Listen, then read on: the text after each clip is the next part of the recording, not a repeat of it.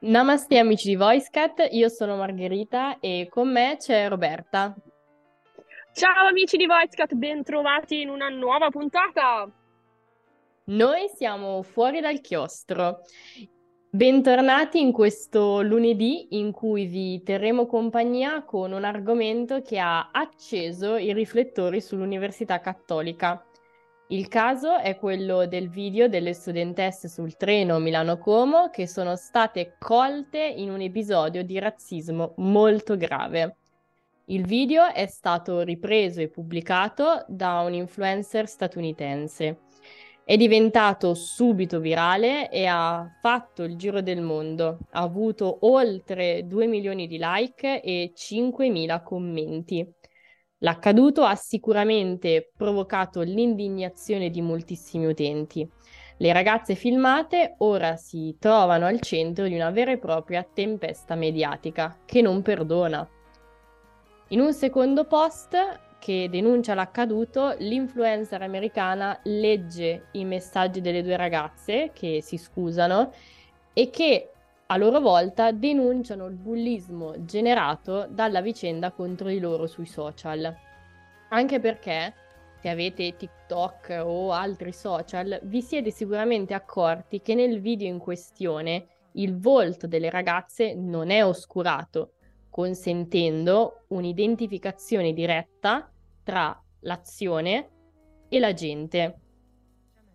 Vi raccontiamo questa vicenda per riflettere con voi su varie questioni. Innanzitutto questa vicenda ci permette di considerare l'impatto delle nostre azioni online e offline.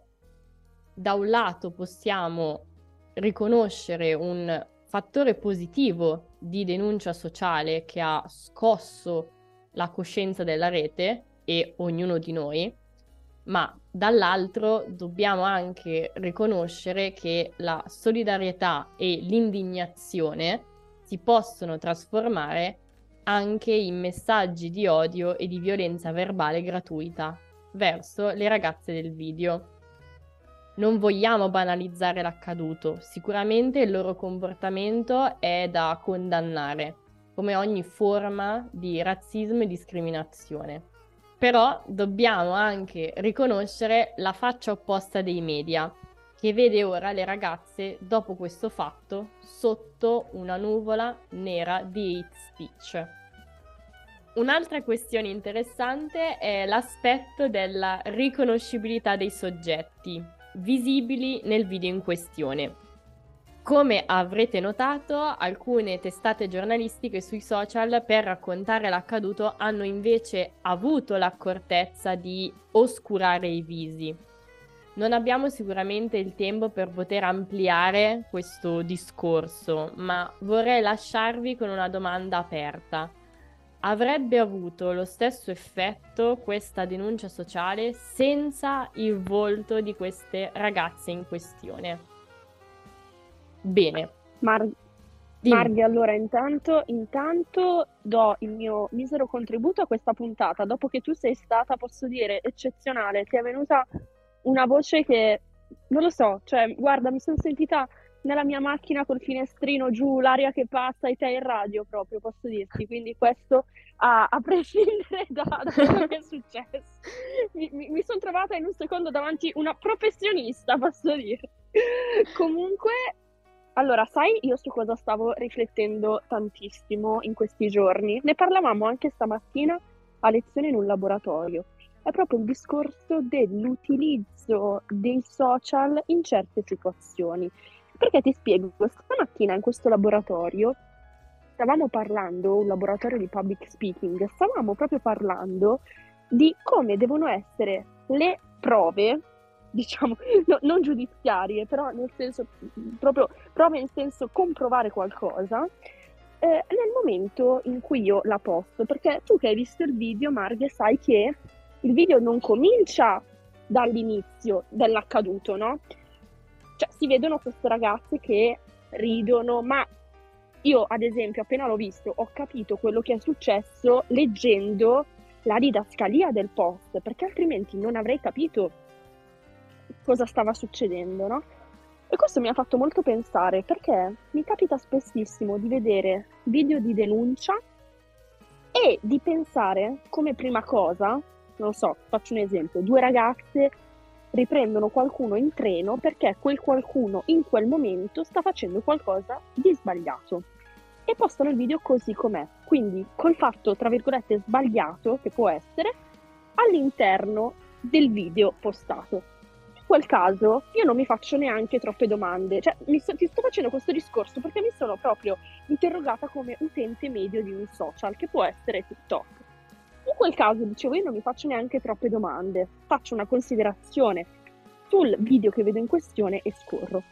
La stessa cosa non mi è successa con questo video, perché quel video lì, messo lì così, se non ci fosse stata una spiegazione, non mi avrebbe fatto capire realmente l'accaduto. E quindi la prima cosa che ho pensato, onestamente, è stata, va bene, adesso queste due ragazze, tre, due, tre, prendono e vanno a, mm, vanno a, a denunciare questa persona che li ha esposte all'agonia mediatica. Perché effettivamente io ho pensato subito, ci sta, vuoi fare un video di denuncia sociale? Benissimo, ma fallo oscurando i volti, perché nel momento in cui tu non li oscuri, la denuncia avviene proprio a queste due ragazze personalmente, anche perché sappiamo benissimo, prima di tutto, che ormai quando una cosa è in rete non si può più togliere. E poi abbiamo visto gli effetti devastanti che ha avuto il fatto che queste ragazze fossero riconoscibili. Purtroppo c'è anche da tenere presente che non tutti no, sanno usare i social nel migliore dei modi, primo, e secondo che in mezzo ai miliardi di utenti insomma, possiamo trovare diversi tipi di persone, qualcuno che non sa comportarsi, qualcuno che, non so, se la prende in modo particolare. A me è capitato diverse volte, sia di vedere e una volta anche eh, è capitata a me in prima persona, no? Questa cosa. Sicuramente i social oggi stanno veramente diventando un'arma sociale che a livello, come abbiamo detto un po' prima, positivo, eh, c'è la possibilità di fare eh, divulgazioni, informazioni e controinformazione, ma dall'altro eh, dobbiamo sempre ricordare ehm, che aumentano la portata di qualsiasi nostra azione all'interno eh, di questa dimensione, che non è isolata.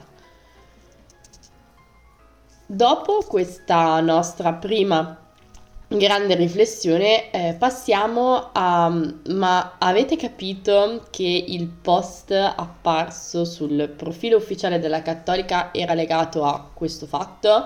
E quindi mh, mm, che cosa c'entra l'università in tutto questo?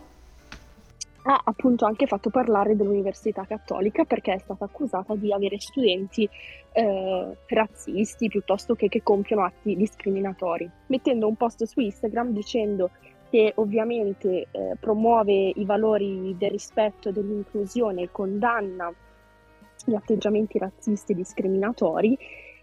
Cioè, sai cosa? Che ormai i social tu non puoi dire ormai, e ne ho fatto anche i conti più volte, come dicevo prima, non puoi dire i social sono una cosa, la vita reale è un'altra.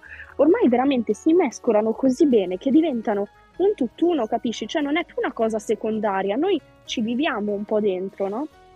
Sì, e sì, quindi... è proprio come dice un po' Floridi, è un on life. Non c'è Bravissima. uno o l'altro, è un'ibridazione che ormai non possiamo più ignorare. Questo Bravissima. è il nostro ormai.